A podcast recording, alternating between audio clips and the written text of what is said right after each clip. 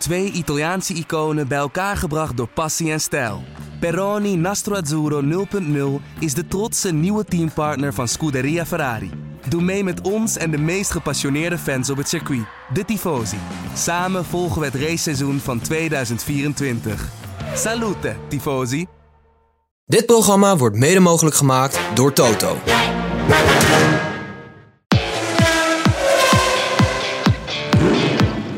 Dit is de Formule één-podcast van De Telegraaf. Erik van Haren en Christijan Albers praten hierbij over het belangrijkste Formule één-nieuws. Ja, Chris, het is maandag vijf februari. De eerste Formule één-podcast van het nieuwe jaar. In ieder geval onze eerste Formule één-podcast van De Telegraaf. Jij wilde al iets zeggen toen de leader bezig was, had ik het idee. Ik zag je mond bewegen, maar... Ja, maar dat kan ik niet zeggen. Ik zei, ja, is het nou ochtend? Is het nou middag? Wat oh, is het nu bij ons? Oké. Okay. Nou, je hebt nog last van een jetlag. Goed, het, het, het seizoen moet nog beginnen. De, de presentaties van de teams die komen een beetje op gang. Hè? Maar um, ja, we kunnen toch wel zeggen dat het Formule één-seizoen al is begonnen. Laten we maar beginnen met hetgeen wat het meest vers van de pers is. Eigenlijk van onze eigen pers. Het verhaal over Christian Horner. Zo. Toen jij het net las... Um, He, voor degene mensen die het nog niet gelezen hebben of die dit misschien uh, luisteren zonder uh, iets meegekregen te hebben. Het is natuurlijk duidelijk dat er een uh, onderzoek naar hem is gestart door, door Red Bull zelf. Hè. Uh, het bedrijf Red Bull. Omdat er een uh, aanklacht tegen hem is of beschuldigingen zijn. Met het oog op uh, grensoverschrijdend gedrag. Aangaande grensoverschrijdend gedrag. Ja, hoe uh, heb jij dat gelezen? Allereerst... Uh... Hebben jullie behoorlijk druk met, uh, met, met dat onderwerp de laatste, de laatste paar dagen? Zeg dat, Ik ja. heb alleen maar op de voorpagina dat soort dingen voorbij zien komen. Eerst N O S. Daarna met mijn uh, uh, atleet uh, Antoinette uh, Rijp-Marion. En dan nu uh, Christian Horner. Ja, weet je, dit is um, ook wel moeilijk nieuws. Um, omdat het, uh, ja, aan de ene kant, het is nu, we zitten ook in een nieuwe wereld. We, er komt steeds meer naar buiten. Uh, niemand um, houdt zich terug meer. Uh, spreekt zich meer uit. Wat alleen maar beter is natuurlijk voor deze wereld. Omdat um, ja, dit soort dingen ja, horen natuurlijk niet onder het tapijt gestopt te worden. Of uh, weggestopt te moeten worden. Dat, dit moet natuurlijk wel uh, naar buiten komen als dit soort dingen gebeuren. Um, maar voor mij is het ook altijd best wel moeilijk. Want ik heb ook wel eens vaak gemengde gevoelens. Want ja, als dit soort dingen gebeuren... Of het nou wel gebeurd is of niet gebeurd is, gaat nou eenmaal gewoon je kop eraf. Ja, nou goed, is mijn informatie wel dat er uh, toch al duidelijk, uh, in ieder geval, er is in ieder geval, het is niet van horen zeggen, er is een aanklacht en uh, er schijnt ook bewijs te zijn. Uh, maar dat moeten wij, ja, dat is niet aan ons om daarover te oordelen. Alleen het is wel frappant toen ik die uh, tip kreeg, toen ben ik heel veel gaan rondbellen. Ik had eigenlijk uh, een romantisch weekend gepland met, uh, met hoofdkwartier, maar... Uh, Met, met de hoofdkwartier? Ja, waar ging je naartoe dan? We gingen naar Deventer. Kan je daar een romantisch weekend hebben dan? Ja, dan moet je mij, moet je mij eens leren kennen. Uh, is dat iets leuks? Is dat een kasteeltje of zo? Nee, Deventer is een hele mooie binnenstad. We zaten in een heel mooi hotel, lekker gegeten. Alleen ik voelde me een beetje Christian Albers. Want meestal als ik jou uh, aan tafel zie zitten met je gezin, dan heb je altijd de telefoon aan je oor. Dus dat is een beetje nu, uh, dat was onze setting een beetje. Maar mijn vriendin vond het niet ik hoor, erg. Ik hoor dit soort klachten wel eens vaak. Ja, dat ik, heb, ik heb ook nog wat... Uh, wat uh, Wat wisselgeld, hè, met de verhuizing op komst. Maar um, uh, nee, los daarvan, kijk, het is natuurlijk wel frappant dat Red Bull uh, dit nieuws gewoon bevestigt dat er een onderzoek loopt, uh, desgevraagd. Uh, dus dat, dat kun je aan de ene kant zeggen van, uh, dat is heel eerlijk en goed dat ze dat doen. Aan de andere kant is het ook zo, als ze het echt onder het tapijt hadden willen schuiven, dan hadden ze dat niet gezegd of hadden ze eromheen gedraaid. Dus je kan ook denken van, misschien speelt er wel wat meer op de achtergrond, dat, dat de Oostenrijkers in, de, in het bedrijf het toch wel heel belangrijk vinden dat dit naar buiten komt. Um, alleen ja, Red Bull is natuurlijk ook voor, uh, voor het merendeel, voor eenenvijftig procent in handen van, uh, van de Thaise eigenaren. Dus het is eigenlijk nu de vraag van, wat gaat die doen? Want die heeft eigenlijk... Uh, ook een hele belangrijke stem. Uh, ja, houden ze Horner nog de hand boven het hoofd of zetten ze hem op non-actief als het on- totdat het onderzoek is af, uh, afgerond. Dus het is wel heel, heel interessant, maar het is natuurlijk wel echt een enorme bom die ontploft. Ja, zeker natuurlijk voor Christian Horner. Um, hij heeft stiekem toch wel wat vijanden in de paddock. Hè. Er zijn toch bepaalde teambazen die niet echt uh, ja, gecharmeerd zijn. Aan de andere kant, hij zit ook op zo'n positie. Hè, en zeker als een winnend team. Ja, dat, dat uh, dit, dit wel echt een moeilijk verhaal gaat worden. En, en net wat je zegt, hè, het moet nog allemaal bewezen worden. Maar als daar toch al zo'n, uh, ja, um, ja, zo'n klacht ligt. En het is niet zomaar iets, hè, zoals jij mij al vertelde. ja, dan heb je toch wel uh, een serieus probleem. Aan de andere kant zeg ik ook van, ja, dan krijg je straks ook nog eens een keer de druk erbij van de mensen. En dat is natuurlijk met Formule één. Uh, die niet gecharmeerd van je zijn. Ja, die, die vinden natuurlijk dit een fantastisch verhaal. Dus ja. Het is best wel een moeilijk pakket waar die komt te zitten. Um, maar wat ik net ook al zei, ik ben gewoon in ieder geval blij... Um, dat uh, aan de ene kant, hè, dat in deze wereld uh, alles uh, nu besproken wordt. Hè, dat er dus mensen niet meer zijn die zich uh, ja, weet je, in een situatie zitten waar ze bang zijn dat ze iets, iets zeggen. En uh, dat het hun, uh, uh, hun carrière kan uh, schaden. Maar aan de andere kant um, heb je ook natuurlijk mensen uh, die dit soort dingen soms gebruiken met een... ja, met een slechte bedoeling. Ja. En uh, dat kan er wel voor zorgen dat uh, ja, iemands uh, carrière compleet kapot wordt gemaakt. En uh, zeker natuurlijk ook nog eens een keer door al het nieuws en uh, tegenwoordig met uh, alle pers en uh, uh, wat gebracht wordt. Dat uh, dat eenmaal heel moeilijk is dus om dat om te draaien. Want ja, als ja. het nou eenmaal zo bekend wordt gemaakt, hè, dus dat er een onderzoek plaatsvindt. Uh, ja, en het onderzoek dat vindt natuurlijk niet zomaar plaats. Um, ja, dan, dan wordt het wel echt een moeilijk verhaal van iemand op, in, in een positie zoals uh, Christian Horner. Dat, dat, is, dat is gewoon echt niet zo goed voor zijn carrière. Nee. Dat is één ding wat zeker is. Maar daarom is het ook goed om een beetje terughoudend te zijn en echt aan de feiten te houden. En ik schrijf natuurlijk ook niet zomaar op wat ik allemaal hoor. Alleen het feit inderdaad dat een groot bedrijf als Red Bull uh, dit doet en, en uh, al een tijdje mee bezig is. Hè. Het is al gaande met een externe advocaat waar Horner zich binnenkort ook zo bij, uh, bij zou moeten verantwoorden. Dat zegt natuurlijk wel wat. Uh, dat doen ze niet op basis van één tip of een uh, anonieme bron of weet ik veel wat. Daar is natuurlijk wel een, uh, een concreet iets uh, bij aanwezig.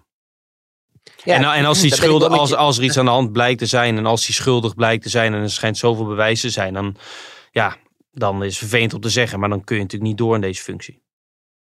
Nee, en, en, maar het, het grote probleem is, ook al is er niks, heeft hij natuurlijk nog steeds een groot probleem. Het probleem ja. is natuurlijk dat het gewoon straks allemaal op wordt gepakt, overal. En uh, dat dat niet meer te stoppen is. Um, ja, en, en dat maakt het gewoon heel erg moeilijk in een nieuwe tijd. Uh, is dat je dan naar situaties uh, gaat waar bijna het uh, vrouwelijke en het mannelijke geslacht bijna niet meer met elkaar kunnen gaan samenwerken. Ja, je hebt het natuurlijk ook met man en mannen. Eh, heb je natuurlijk, kan het ook wel eens gebeuren, maar het gebeurt ja. minder. Ja, maar het, het, het is natuurlijk wel zo. Het is best, uh... het is best wel... Het is wel een teambaas, het is een C E O van een bedrijf met, meer dan, met een Red Bull Racing met meer dan duizend werknemers. Er werken heel veel vrouwen. Uh, en bij Mercedes werken ook heel veel vrouwen. En Toto Wolff, uh, daar horen we ook niet van dat, die, uh, dit soort, dat, die, dat er iets speelt. Dus het kan natuurlijk wel nog steeds makkelijk. Alleen, um, ja. Nee, ik ben het met je, ik ben het met je eens, maar ook niet met je oneens. Want je kan ook wel eens vrouwen hebben die uh, verliefd zijn dat je nooit hebt geweten. En die jaloers zijn en, en, en je, gaat, uh, je kop gaat eraf. Eh, eh, maar het kan ook zijn dat het echt zo is. En dat vind ik zo moeilijk in deze periode. Is dat je op een gegeven moment, is dat heel erg moeilijk. Omdat je moet het heel serieus oppakken. Want uh, uh, ja, laat zo zeggen, tachtig, negentig procent van het geval is het wel uh, uh, serieus. Maar het blijft gewoon een moeilijke kwestie. Ik vind het ja. heel erg moeilijk om daar je, je, je vinger op te leggen. Het blijft ook wel, wat ik net zei, het is natuurlijk wel een veeg teken dat... Kijk, ik heb uh, heel veel gebeld, heel veel uh, mijn werk gedaan. En kijk, ik moet wel zeggen dat ik steeds meer dingen hoorde. En als iemand, als het hele bedrijf Red Bull op één lijn zou zitten... zou het voor mij moeilijker zijn geweest om informatie boven water te krijgen. Dus... Uh, onder de oppervlakte speelt daar natuurlijk wel wat. En daar hebben we het natuurlijk eerder over gehad. Dat was eigenlijk het eerste wat jij zei toen uh, Mateschits overleed. Hè? Uh, anderhalf jaar geleden, zo'n beetje. Ja. Uh, dat er een machtsstrijd gaande zou zijn. En daar hebben we het vorig jaar over gehad. Hè? Met de, de Helmut Marko Christian Horner strijd. Hè? Dat werd toen in Austin werd het allemaal ontkend. Maar dat speelde zeker. Want uh, hè, we hebben toen ook het nieuws gebracht dat Max Verstappen uh, in Qatar...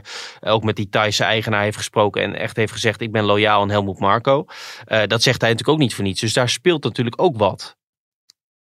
Ja, en natuurlijk, uh, Horner is natuurlijk uh, iemand qua P R uh, en, en is natuurlijk wel echt een gladprater. Dus ja, die komt natuurlijk bij die Thaise uh, eigenaar natuurlijk supergoed over. Ja. Um, en en uh, dokter Marko is meer echt een aanpakker en natuurlijk gewoon keihard. Politiek gezien niet zo correct altijd. Gewoon, hij zegt gewoon wat hij denkt. Wat uh, ook in deze tijd mensen fijner vinden als natuurlijk allemaal van die gladde praatjes. Maar ja, weet je, oh, ik was ook verbaasd. Bijvoorbeeld uh, een vriend van mij, ook uh, uh, Laurent Mekkisen, uh, die, die bij AlphaTauri zit en al dat soort dingen. Ja, heel veel, en ik had Toto Wolff, en ga zo maar door, maar heel veel wisten er toch stiekem niet vanaf. Die laatste misschien wel een beetje stiekem. Maar, maar, maar heel veel uh, hebben het dus nog niet gehoord. Dus kijk, het, nee, het sommigen wel hoor, wel, sommigen wisten het wel. Kijk, het, ja. het is ook, er is net ook een, uh, een vergadering maar ja, geweest. Erik, als er één teambaas is die het weet... Ja, ja, dan is voordat de meeting uh, is begonnen, ja, is, weet iedereen het natuurlijk. Ze zaten vandaag met z'n allen bij elkaar. Ja. Uh, voor de F één Commission. Hè, de, de, en dat was de eerste vergadering van het jaar met alle teambazen en de F O M en de, en de F I A, noem maar op. Maar uh, ja, uh, dat zal uh, voor Horner vrij ongemakkelijk zijn. En ik ben heel benieuwd hoe het gaat, uh, gaat aflopen. Want dit zal niet het uh, laatste zijn wat we erover horen en over schrijven. Uh, er, is maar één, er is maar één mogelijkheid voor hem. En dat is heel simpel. Dat is zo snel mogelijk met het slachtoffer... proberen uh, een overeenkomst te krijgen en te kijken of ze daar geïnteresseerd in is om dat uh, zo snel mogelijk in een doofpot uh, te doen. En of mensen ja. dat nou wel leuk vinden of niet leuk vinden, dat is even terzijde. Uh, dat is de enige mogelijkheid om zijn carrière, denk ik, uh, ja, overeind te houden. Want anders heeft hij toch wel stiekem een serieus probleem. Ja, ja. Maar ja, nu ligt het verhaal natuurlijk wel al op straat, dus... Ook al tref je die settlement, dan is het toch nog steeds nog bijna niet te verantwoorden dat je in die functie actief blijft. Uh, Bij zo'n ja, groot bedrijf klopt. In de huidige tijd, uh, met de Formule één normen en waarden tegenwoordig. Hè, iedereen neemt al filmpjes op met inclusie en noemen en je moet je veilig voelen. Ja, en dan geef je leiding aan een bedrijf met meer dan duizend. Je hebt de wereldkampioen, je bent de, de, het meest dominante team van, uh, van de laatste jaren. Ja, ja. En, weet je wat de en dan zijn wij in Nederland nog vrij netjes met dit soort dingen. Want ik uh, doe netjes hoor en wederhoor. Uh, ik, ik geef iemand de tijd. Er zijn natuurlijk ook juristen bij betrokken. Alleen, uh, wat denk je met die Engelse tabloids? Hè? Het is natuurlijk Christian Horner, is bekend. Is pas nog geridderd door koning Charles. Hij heeft met, uh, met een ex-Spice Girl uh, is hij getrouwd of heeft hij een relatie. Ja, dat is, uh, hoe denk je dat die, uh, hoe die koppen eruit ja. gaan zien? Ja, dat, dat, is, dat is wel een vervelend verhaal om thuis uit te leggen. Ja, ik kan me één kop ja. wel uh, hoe doe bedenken. Je? Maar. Hoe zou, ik vraag me wel eens af, hoe zou je dat moeten doen eigenlijk? Moet je, dan, uh, moet je dat s'avonds doen, overdag? Moet je dat met de deur open doen, dat je altijd weg kan rennen? Zet je kopje thee? Ja, ik zou Ging niet vlak voor... een glas wijn in? Niet vlak, ja, alcohol uh, helpt denk ik zeker. En, je moet ook, en aan de andere kant, je moet ook niet s'avonds doen, want dat is echt een hoop gedoe allemaal. Want ja. Moet je, ja, waar moet je gaan slapen? Al dat soort dingen allemaal. Ja. Dat is wel een moeilijk verhaal. Ja, 's ochtends vroeg, gelijk uit, dan misschien gelijk 's ochtends vroeg bij het ontbijt. Ja, want dan kan je tenminste nog uh, plannen. Bij vriend ja. geslapen of hotel of wat dan ook. Nou ja, Horner is al een paar dagen van op de hoogte dat dit verhaal zou komen. Dus uh, hij heeft zich daar, uh, in ieder geval, daar heeft hij in ieder geval zich, uh, uh, heeft hij goed over na kunnen denken, laat ik het zo zeggen. Maar goed, we kunnen in ieder geval stellen, het is uh, wat ik zei, het is begin februari. Maar dat de Formule één wereld aardig in de, in de hen staat. Want, uh, zo, we hebben gaan niet we ook nog leuke verhalen doen of niet? Want uh, wat, wat, wat dachten we van Lewis Hamilton? Zo, joh. Die zag je toch ook niet aankomen, hè? Niet helemaal uh, op dit moment. Ja en nee. Want uh, je zag wel stiekem natuurlijk al vorig jaar... Uh, dat er wel wat uh, beetje, beetje geheime affaires een beetje plaatsvonden. Hè? Toch wel uh, Lewis Hamilton stiekem met, uh, met uh, Fred. Maar aan de andere kant, wat het allerbelangrijkste was... is toch die kleine... Um, Ja, moet je zeggen, kleine romans die toch stiekem ontstond tussen uh, John Elkann en, uh, en de kant van uh, Lewis. Mm-hmm. Dan ook nog eens een keer de prestaties buiten dat um, Carlos Sainz het heel goed deed in Singapore. Uh, moet ik eerlijk zeggen dat de rest wel redelijk tegenviel in uh, vergel- vergelijkbaar met uh, Leclerc. Tussen jou en mij. Ik had het gevoel... Tussen jou en mij. Luister mensen mee hoor. Maar... Ja, dat kan helemaal niet. Tussen mij en jou en alle luisteraars die deze podcast luisteren... was het resultaat gewoon niet goed genoeg van, uh, van Sainz. En je zag dat dat gat uh, steeds groter was. Ja. Je merkte gewoon dat er wel momenten waren... maar dat waren meer van die, van die flings, weet je, dat hij er even bij stond. Maar toch nou, niet, september eh, natuurlijk een goede maand, want hij was in Monza heel sterk. En in, wat je zei, Singapore won die. Maar aan het einde was het echt alweer Leclerc die de boventoon had. Hè? Want uh, die eindigde best ja. wel goed met die race in Vegas. Kon die Verstappen... Uh, Ja, zeker tot ze overgingen op de harde band, meen ik, echt goed bijbenen. En in Abu Dhabi werd hij ook tweede. Dus, dus daar zat wel weer wat een stijgende lijn in. En Leclerc heeft ook wel wat pech gehad. Um, maar het was voor mij, het is natuurlijk voor ons natuurlijk altijd wel duidelijk... dat de Ferrari voor de lange termijn altijd voor Leclerc zou kiezen... in plaats van voor Sainz. honderd procent. En wat, wat ik gewoon mooi vind, is gewoon eigenlijk alles bij elkaar. Het maakt gewoon het complete pakket. Kijk, op een gegeven moment begint gewoon echt een saaie zooi te worden... He, iedereen gaat heel lang tekenen bij het team. Ze zijn allemaal een beetje voorzichtig. Ze, willen, he, toch, ze zijn een beetje een polsen bij andere teams. Maar ze willen ook allemaal veiligheid. He, al, die, al die sporters willen allemaal zekerheid hebben. Na al die jaren daarvoor. Dat ze gewoon he, een commitment hebben. Continuïteit. En dan, zie je, en dan is dit gewoon mooi voor de Formule één. Dat dit ook weer gebeurt. En dit is gewoon een pakket voor Ferrari. Wat gewoon geniaal is. Want dit zorgt ervoor. Kijk, je moet natuurlijk niet vergeten. Dat je, je bent niet alleen bezig met Formule één als Ferrari zijn. Je bent bezig natuurlijk met je, gewoon de autofabrikant Ferrari. Die gewoon moet zorgen dat elk jaar gewoon auto's eruit gepompt worden. En dat, er, en dat je dat merk bouwt. En hoe, me, hoe bouw je dat merk? Nou, dat is heel simpel. Dat hebben we gezien al met Alonso. We hebben dat gezien met Vettel. We hebben dat gezien met Kimi Räikkönen. We hebben dat gezien met meerdere coureurs. Als je die wereldkampioenschappen niet naar binnen haalt, dan moet je zorgen dat je coureur naar binnen haalt die een icoon is en die die wereldkampioenschappen achter zijn naam heeft. Nou, dan ga je kijken. Uh, onze grote vriend Max Verstappen, die zit natuurlijk vast tot tweeduizend achtentwintig uit ons ja. hoofd. Ja, die, die, die, is, die is voorlopig even helemaal geblokt en die ziet er ook helemaal niks in. Die vindt het gewoon fijn bij het team en die voelt zich happy daar. Dus daar heb je al geen mogelijkheid. Alonso hebben ze al geprobeerd. Vettel, hè, die, die ligt uh, op zijn strandstoel in Hawaii met een cocktail in zijn hand. Dus die komt ook niet meer terug. Dus ja, linksom of rechtsom, welke mogelijkheid heb je? Dan heb je maar één mogelijkheid, Lewis Hamilton. Ja, weet, kijk, als je dan gaat nadenken wat dat nog eens een keer losbrengt qua hè, voor Amerika, voor de Braziliaanse ja. markt. Ga zo maar door. Waar veel, veel Ferraris worden verkocht. Dat wordt allemaal onderschat, maar dat is meer dan in Europa. Ja, dat geeft een gigantische boost. En als je dan gaat kijken alleen al naar het aandeel toen hij bekend werd gemaakt. negen komma eenentwintig procent omhoog het aandeel van ja, Ferrari. Ik hoorde ook wel dat, dat ze die dag... Uh... Ja, dat bleek dat Ferrari op de, die dag ook de cijfers bekend maakte. Ja, klopt. Dat speelt ja, dat ook wel mee, maar... want die kreeg... Maar, uh, ja, joh, hou mij toch een de, beetje gewoon in... De Hamilton... Ik begrijp nog niet waarom je nou die, die, die, die stoelpoten... Nee, maar ik wou staat. zeggen... Dus, uh, het is gewoon niet leuk op maandagochtend. De eerste podcast, krijg, bam. Ik wou zeggen, die Hamilton, dat Hamilton nieuws heeft daar natuurlijk ook... Uh, ik ben geen beursexpert, maar die heeft daar natuurlijk ook wel uh, effect op. Dat zal niet uh, de boel ja. naar beneden hebben gehaald. En weet je... Het is gewoon een geniale stap. En uh, misschien zagen heel veel mensen hem niet aankomen. Maar uh, ik zag hem een klein beetje aankomen. Het is natuurlijk altijd nog wel moeilijk. Um, maar je moet als Ferrari zijnde... moet je zo'n kaliber naar binnen halen... als je geen successen uh, boekt. Ja. En, de kant en dat van, hebben ze gewoon en, geniaal gedaan. En de kant van Hamilton dan? Kijk, hij heeft natuurlijk nooit de geheim van gemaakt... dat hij dit nog een keer zou willen doen. Dit is natuurlijk wel het moment. En ik had een beetje het idee dat Toto Wolff... vrijdag bij de persconferentie...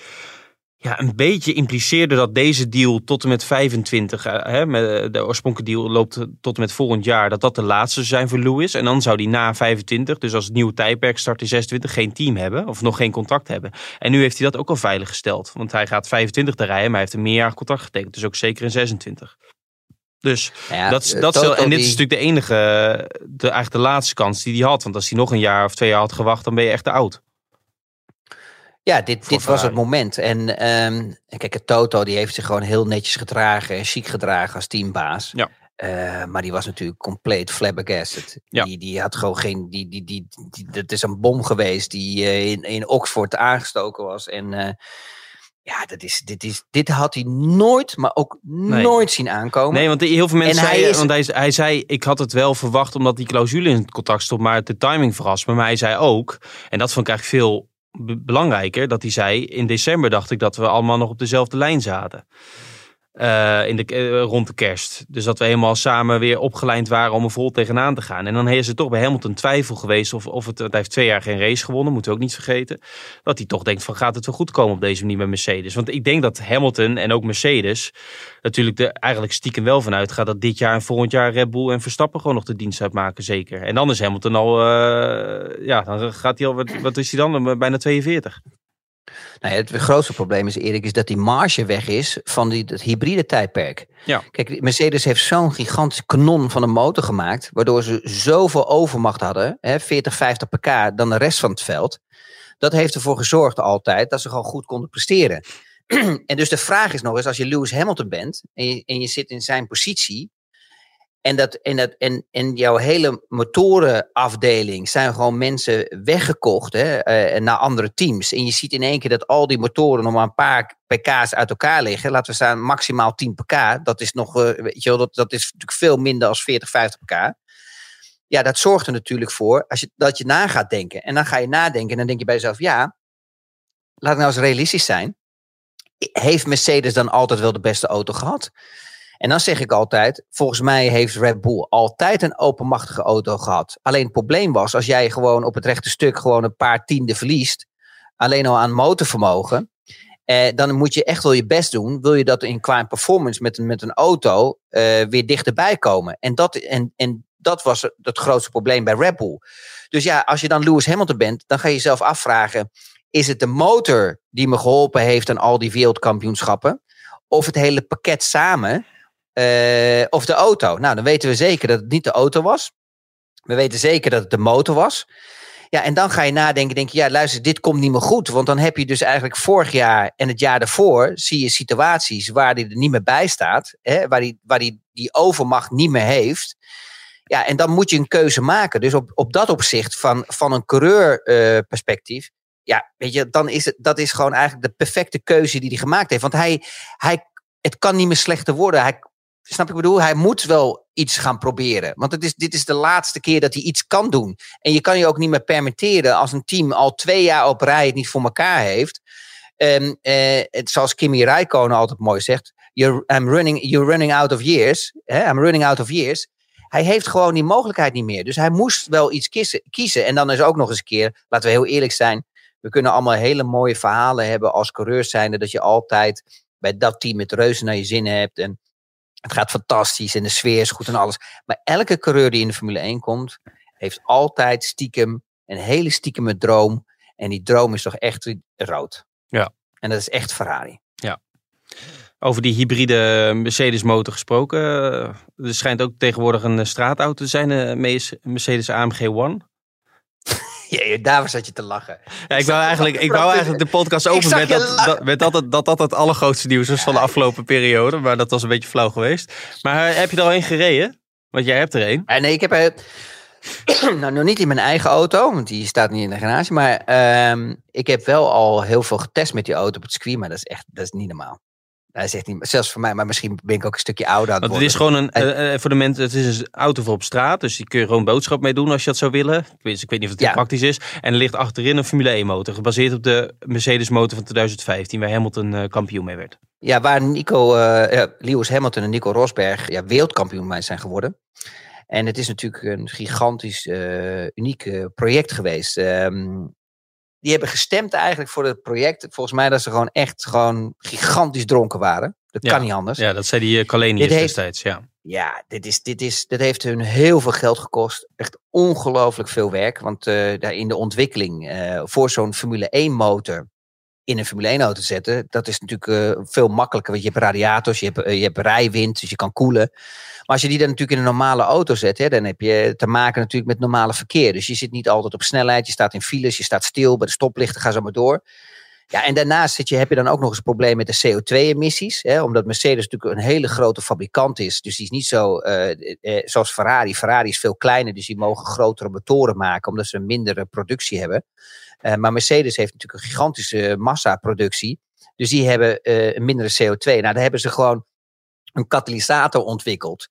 Dat als je in de auto stapt, het is niet zo dat ik heel snel even weg kan rijden. Wel elektrisch. Maar dan moet hij gewoon een minuut voorwarmen voordat je die auto gestart kan worden. Want anders heb je te veel C O twee uitstoot. Dus, uh, dus in principe, met alle respect, is die Mercedes uh, qua C O twee uitstoot uh, minder dan de echte grote sportmerken. Sportwagenfabrikanten. Dus uh, op dat opzicht. Dat is ook wel een ze, belangrijke hebben... reden dat je hem hebt aangeschaft, natuurlijk. Laten we dat wel voorop stellen. Anders had je ja. het niet gedaan, natuurlijk.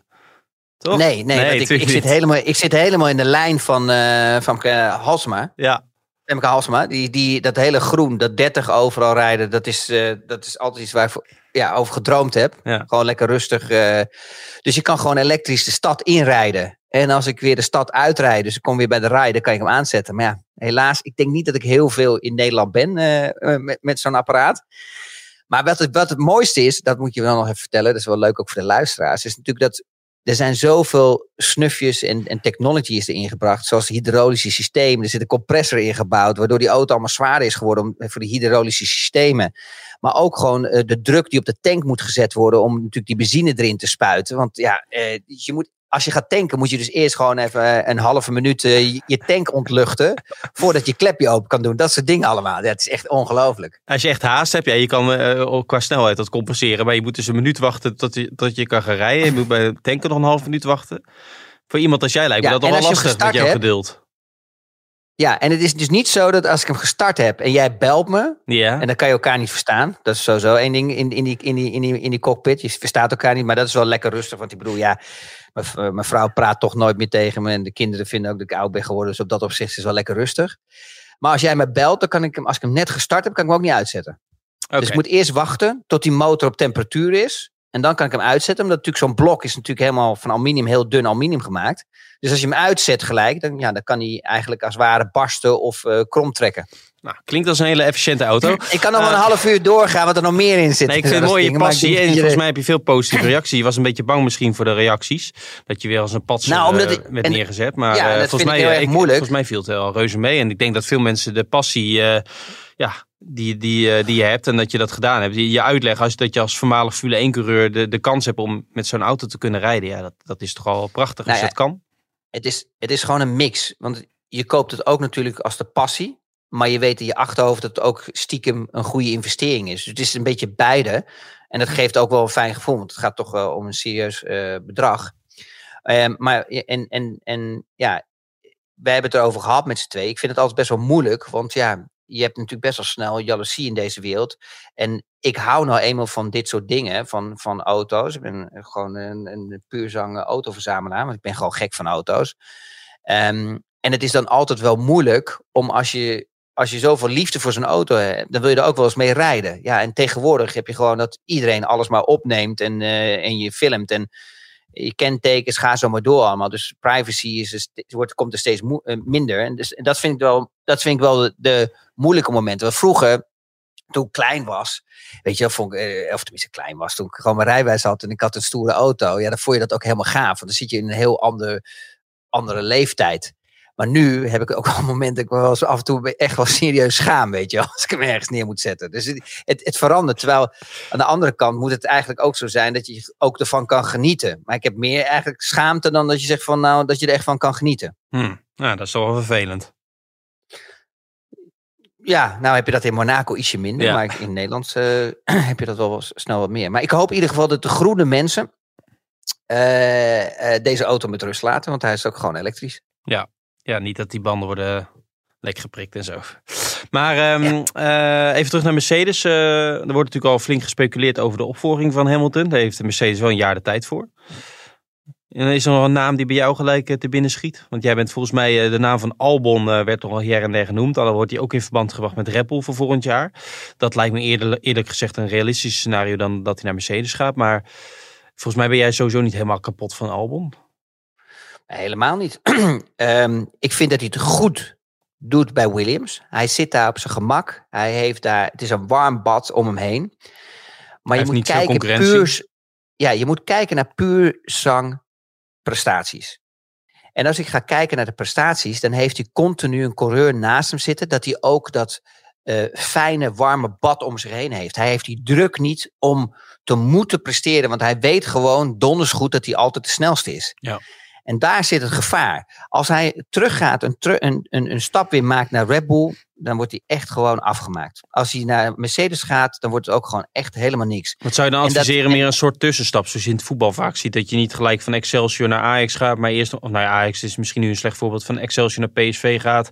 En dat je nu een tussenstap maakt, eerst bij F C Utrecht of zo. Dat zou je hem dan... Dat hij nu bijvoorbeeld een, bij een Alpine... Uh, ja, niet dat daar nu een plek is, maar bij, bij zo'n team, bij een subtop eerst gaat, gaat rijden. Of, wat, wat, wat, of denk je dat hij beter gewoon bij Williams kan blijven? Nou, wat ik mis bij hem is stiekem die agressiviteit, zoals je ziet bij Max, als je ziet bij Alonso, als je ziet bij Lewis, weet je wel, als je ziet bij Vettel. Die dijzen niet van een setje of een beukje of een dingetje, die zijn gewoon keihard. En dat merk ik, dat ik dat mis bij Albon. En als, we, als ik puur zang naar prestaties ga kijken, dan, dan, dan kijk je gewoon terug van oké, okay, luister, het is Monza. Als je dan kijkt naar de prestaties en je kijkt naar Monza bijvoorbeeld, dan zie je gewoon dat Nick de Vries invalt voor hem. Ja. Ja, die zie je in één keer gewoon goed presteren. En die, en die scoort gewoon een punt. Nou, die, die krijgt een stoeltje voor het jaar erop.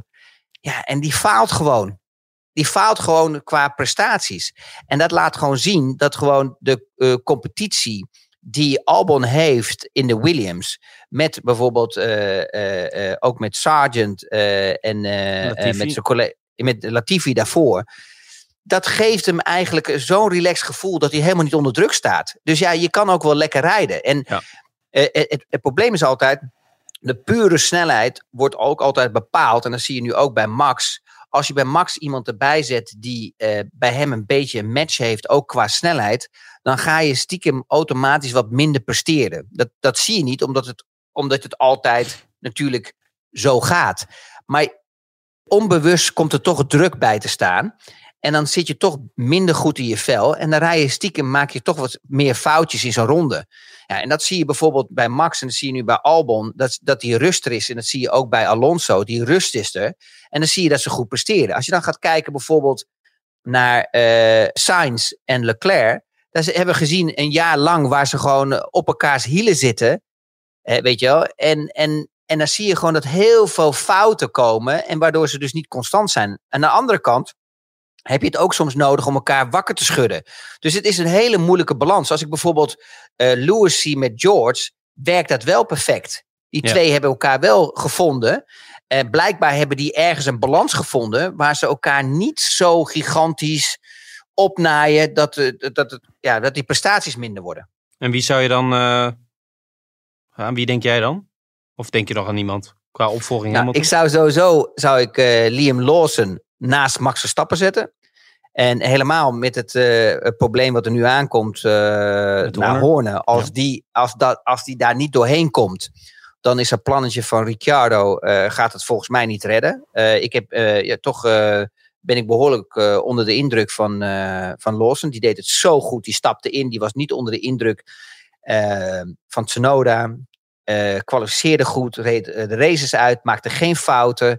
Heeft het gewoon perfect gedaan. Dus die, die moet gewoon een kans krijgen. Die zou ik er dan inzetten. Uh, naast uh, Max. En dan zegt iedereen ja.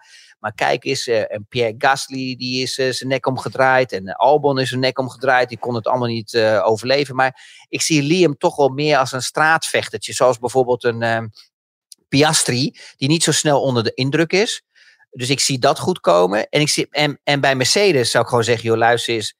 Je moet gewoon uh, vol het risico aangaan. Je hebt een goede coureur zoals Russell, hè, die, uh, die gewoon goed presteert. Ik zou gewoon een, een nieuweling pakken. Gewoon iemand die gewoon compleet nieuw is. En dan, uh, die Antonelli of zo? Antonelli, het nieuwe talent. Why not? En als hij dat net niet redt, dan zou ik het gewoon eens een keer stiekem een jaar proberen met Mick Schumacher. Want die Mick Schumacher is gewoon helemaal kapot gemaakt in het Haas. Die heeft het gewoon niet kunnen verwerken. Die heeft die druk gehad. Die is gelijk ook naast ervaren coureurs gekomen. Met, eh, met die Steiner. Dat was natuurlijk ook allemaal niet zo succesvol. Moet je eerlijk zeggen. Ik ben daar ook niet treurig van dat die, uh, dat die opgestapt is. Kijk, en dat is nou het probleem. Als je op een gegeven moment een character gaat worden in zo'n Formule één. Uh, en, en je hebt iemand die bovenaan het bonnetje continu betaalt. En jij trekt alle aandacht naar jezelf toe. En je zorgt ervoor dat je niet die underdog bent. En dan komt er een keer een periode dat je kop eraf gaat. En dat hebben we nu gezien. Ja. Duidelijk, ik ben heel benieuwd. Ik denk dat uh, ja, Wolff zei dat ze misschien wel voor een bold move, dus een gedurfde zet gaan. Dat zou best zo'n Antonelli kunnen zijn. Al kun je een gewaagde zet als elke, uh, kun je op heel veel manieren uitleggen. Maar dat is natuurlijk een jongen die al heel lang voor Mercedes rijdt, die de Formule drie overslaat en dit jaar zijn debuut maakt in de Formule twee. En we hebben gezien, uh, ja, Red Bull heeft het ook aangedurfd hè, met, met Verstappen. Die, ging, uh, die sloeg dan de F twee over, die ging van de Formule drie uh, gelijk naar de Formule één. Dus misschien uh, zien ze dat wel in hem. Uh, hè, dat is ja, en dat hebben Mercedes-achtig, maar uh, misschien denken ze, uh, misschien moeten we dat maar doen. Maar aan de andere kant, zo is het ook met Lewis Hamilton gegaan. En zo is het hè, met Max is wel heel vroeg gegaan, nog vroeger als Lewis bijna. Ja, zeker. Alonso die heeft wel, zoals Mark Webber, zo'n, hele, zo'n heel traject doorgelopen. Ja. Met Minardi hè, en met Flavio Briatore die dat gezocht heeft, of die dat uitgezocht heeft, dat ze eerst geplaatst werden bij Minardi om daar kilometers uh, uh, te maken en zo hè, ja. meer, in, in, meer ervaring op te doen. Maar aan de andere kant zie ik, ja, ik zie ook heel veel coureurs die allemaal een beetje blijven hangen, die het ja. gewoon echt niet hebben. En yep. daar begin ik wel een klein beetje uh, um, geïrriteerd over te raken, moet je ik eerlijk zeggen. Je hebt weinig coureurs eigenlijk op de grid nu waarvan je denkt van, nou, dat is echt een zekerheidje, die gaat het daar sowieso goed doen. Als je het van tevoren een beetje wil inschatten, heb je, echt, heb je niet veel. Want je weet niet als je een Ocon daar neerzet of een Gasly of uh, uh, ja, noem nog eens een paar, een Albon of uh, ja. Je weet van niemand eigenlijk zeker dat ze het daar goed gaan doen. Ik denk dat Lando Norris de ideale kandidaat was geweest. Maar ja, die zit ook vast. Ja, maar eh, honderd procent. En als je daar... Be- Kijk, die hype uh, rond Piastri. Piastri heeft nog gewoon veel... Laten we zo zeggen, of het is het talent... of hij moet nog heel veel leren door de race heen. Maar in de race wordt er echt gehakt van hem gemaakt. Door Norris. Ja, dat me eens, ja zeker, dat is duidelijk. Maar echt een serieuze grote stap. Dat zit gewoon een halve seconde tot zestiende per ronde. Dat is echt heel veel. Dan heb je na tien rondjes heb je gewoon vijf seconden, zes seconden achterstand. Maar als ik ga kijken bijvoorbeeld, wat ik echt sowieso de laatste paar dagen, ik zat dan eens even een beetje te surfen van het weekend, over wat er allemaal over Lewis Hamilton werd gezegd en Ferrari en dat soort dingen. En dan hoor ik allemaal zo heel veel analisten en zo. Die zeggen allemaal, ja, hoe kunnen ze nou zo'n stap maken? En het is allemaal nonsens, want je hebt één coureur die heeft een compleet andere rijstijl als de andere coureur. Nou, ik kan jou één ding vertellen.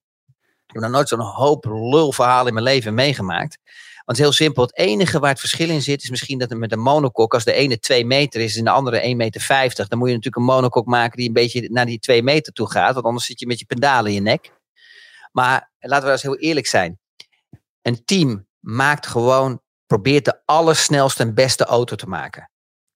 En als die auto in praktijk gemaakt is, dan krijg je theorie. Of te, sorry, theorie, als hij in theorie is, wordt gemaakt, dan krijg je praktijk. Ja, ik zie ja, jou ja. weer lachen, want je begint er helemaal... Als die auto op het circuit wordt gezet, weet je gewoon niet wat hij gaat doen. Dus er is helemaal niet van, die coureur houdt van onderstuur, die coureur houdt van overstuur. Dat hebben we ook gezien. Max Verstappen was de nummer één rijder. Correct of niet? Altijd al. Laten we eerlijk zijn, mm-hmm. vanaf het begin. Begin van het seizoen, met onze Checo Perez, ja. die wat beter ging, omdat, ja. hij de, omdat die auto nog niet sterk was aan de voorkant. Ja. Terwijl, terwijl eigenlijk Max Verstappen de nummer één is. Daar zou je toch denken, die auto wordt uh, helemaal ontwikkeld uh, om Max Verstappen heen. Nee, er wordt gewoon een auto gebouwd. Die wordt neergezet. En dan ga je kijken welke richting op gaat. En nu, op dit moment, als ze in tweeduizend vijfentwintig aan de slag gaan, kan het in ieder geval niet aan het rijdersduo gaan liggen bij Ferrari. Want één, je hebt een kwalificatiebeest. Leclerc. Leclerc, ben je ja. me eens? Ja, zeker. Ik ben blij, en, jongen, op die maandag. En op zondag... En op zondag, qua longruns, qua gewoon hoe dicht alles bij elkaar zit, kan je Lewis Hamilton. Lewis Hamilton ja. is eigenlijk hetzelfde kaliber als Max, die zich aanpast aan de auto, hoe die stuurt, om problemen heen rijden. Ja, ja. en dat doen, dat doen, dat doet Max en Lewis beter dan Alonso, om heel ja. eerlijk te zijn. Maar die rijden om problemen heen. Als er onderstuur is, hè, dan pakken ze hem anders aan. Remmen ze later in om meer druk te krijgen op die vooraf. Ga zo maar door. Dat soort trucjes hebben ze allemaal. En, en die heb je dan ook in het team. Dus ja, dat dan, dan krijg je straks een super combinatie. Dat klopt. Alleen, moraal van het verhaal is nog wel dat je afhankelijk bent van de auto. En als die Ferrari uh, de komende jaren nog steeds veel minder is dan Red Bull, dan kun je uh, Lewis Hamilton neerzetten wat je wil. Maar dan ga je nog geen kampioen worden. Dat ben ik helemaal met je eens, maar dat zei ik net ook. Dus aan het rijdersduo kan het straks niet liggen. Nee, precies. Daar kunnen ze nooit, gewoon... Die kunnen ze nooit uh, de schuld geven. En, en tenminste, de schuld geven, je kan het nooit daarop gooien. Dan moet je echt naar jezelf gaan kijken als Ferrari zijn. En, en als je gaat kijken, bijvoorbeeld Sainz was ook iemand die gewoon continu in een race gewoon als een, als een, als een pudding in elkaar zakte. Ja, zeker. zeker. Weet je, net, zo, net zo'n appeltaart die je uit de oven haalt, maar je doet te snel en dan denk ik... Pff. Ah, Bottas ook altijd. Was je dat met me eens? Bottas ook. Wat doet een Bottas is ook geen racecrew. Te, te vroeg. Nee, ja, toch, als je, toch, je kreeg toch vroeger als klein kind, weet je, dan zei je moeder altijd van je moet niet in de oven kijken, want dan kan hij zo in elkaar. Toch of niet? Of heb je dat nooit meegemaakt? Ik kan me niet herinneren, nee. Maar goed, misschien heb ik een andere nee, opvoeding gehad. Echt serieus? In de oven kijken? Ja, je mocht dan soms vroeger als klein kind mocht je niet in de oven of open trekken, want dan kon hij in elkaar zakken altijd. Oh. Maar Marieke, de producer, die Marieke, kijkt, ook, die kijkt Marieke aan. Nee, die schudt ook nee. Die heeft dat ook niet. Misschien een, leeft, nou, een generatieverschil. Nou, dan ben ik in een, uh, in een hele rare ja. opgegroeid. Dus niet okay, zo dat je je handen, komen, de handen in de oven moest steken. Beste luisteraars, kunnen jullie me alsjeblieft helpen? Ja, la, laat even weten ja, in nou, de reacties na, weten na, na, of, of, je dit ook, of dit een bekend verhaal is. Of... Want je nooit, ja, dan mocht ik nooit zo helemaal erin kijken en zo. Want dat kon gewoon in één keer poef. Maar oké, okay, zwaar. Nou ja. Maar als we teruggaan, nou maar Erik, even, nog even terug. Als we teruggaan, dan zie je dus gewoon op dat opzicht hebben ze gewoon een perfecte combinatie. En ja. natuurlijk marketingtechnisch heeft Ferrari zoiets nodig. Maar dat, dan begrijp ik dus niet waarom je dus gewoon overal hoort van, ja, ik begrijp de keuze niet. Want de rijstijl is compleet anders van Lewis Hamilton als die van Leclerc. Ja, nou. Dat is die ook van Perez en van Max Verstappen. En dat, is, en dat is die ook van Alonso en Stroll. En dat is die ook van uh, Norris en Piastri. Dat, dat blijft natuurlijk altijd houden. Ja. Oké, okay, duidelijk verhaal. Ik ga er een eind te breien, want mijn telefoon... Uh... Oh, nee, er komt allemaal rook uit. Dat, dat wordt veel, uh, ik word veel gebeld. Dus ik moet even wat mensen gaan terugbellen zometeen. Uh, wij zijn er snel weer, denk ik. Hè? We moeten er even kijken wanneer. Maar als het zo doorgaat, valt er genoeg te bespreken deze maand. Ja. Nou ja, ik, ik, ben, ik was gewoon heel blij met het nieuws, want eindelijk gebeurt er een keer wat. En ik hoop nu ook dat gewoon uh, anderen ook steeds meer... We krijgen natuurlijk nu die carousel, carousel natuurlijk van, uh, van Mercedes en van... Uh, Ja, wat is dat? Jij wilde, jij wilde karo, wat, wat zei je nou? Carousel. Want je zit dan met carrosseriek, maar nu je, dit, dit woord kwam er ook niet. Noem nog eens één keer, over mij. Carousel. Ja, dus de, de, de ja, rijderscarousel. Dat zijn, ja, ja, ja. ja Zo'n gemeen mannetje. We beginnen de eerste podcast. Het is vijf februari, maandag. Ja, beste luisteraars. Jongen, laat mij ook even de tong afblazen. Ik moet ook een heel weekend op mijn tong bijten en uh, ik heb jou in vertrouwen genomen. Dus uh, huh? wees, wees dankbaar. Oh. Nou mensen, bedankt voor het luisteren. We zijn er uh, snel weer. Chris, jij bedankt voor je tijd. En uh, we gaan het volgen allemaal wat er gaat gebeuren. Dus uh, tot snel. Tot snel. Dankjewel, beste luisteraars. Dit programma werd mede mogelijk gemaakt door Toto.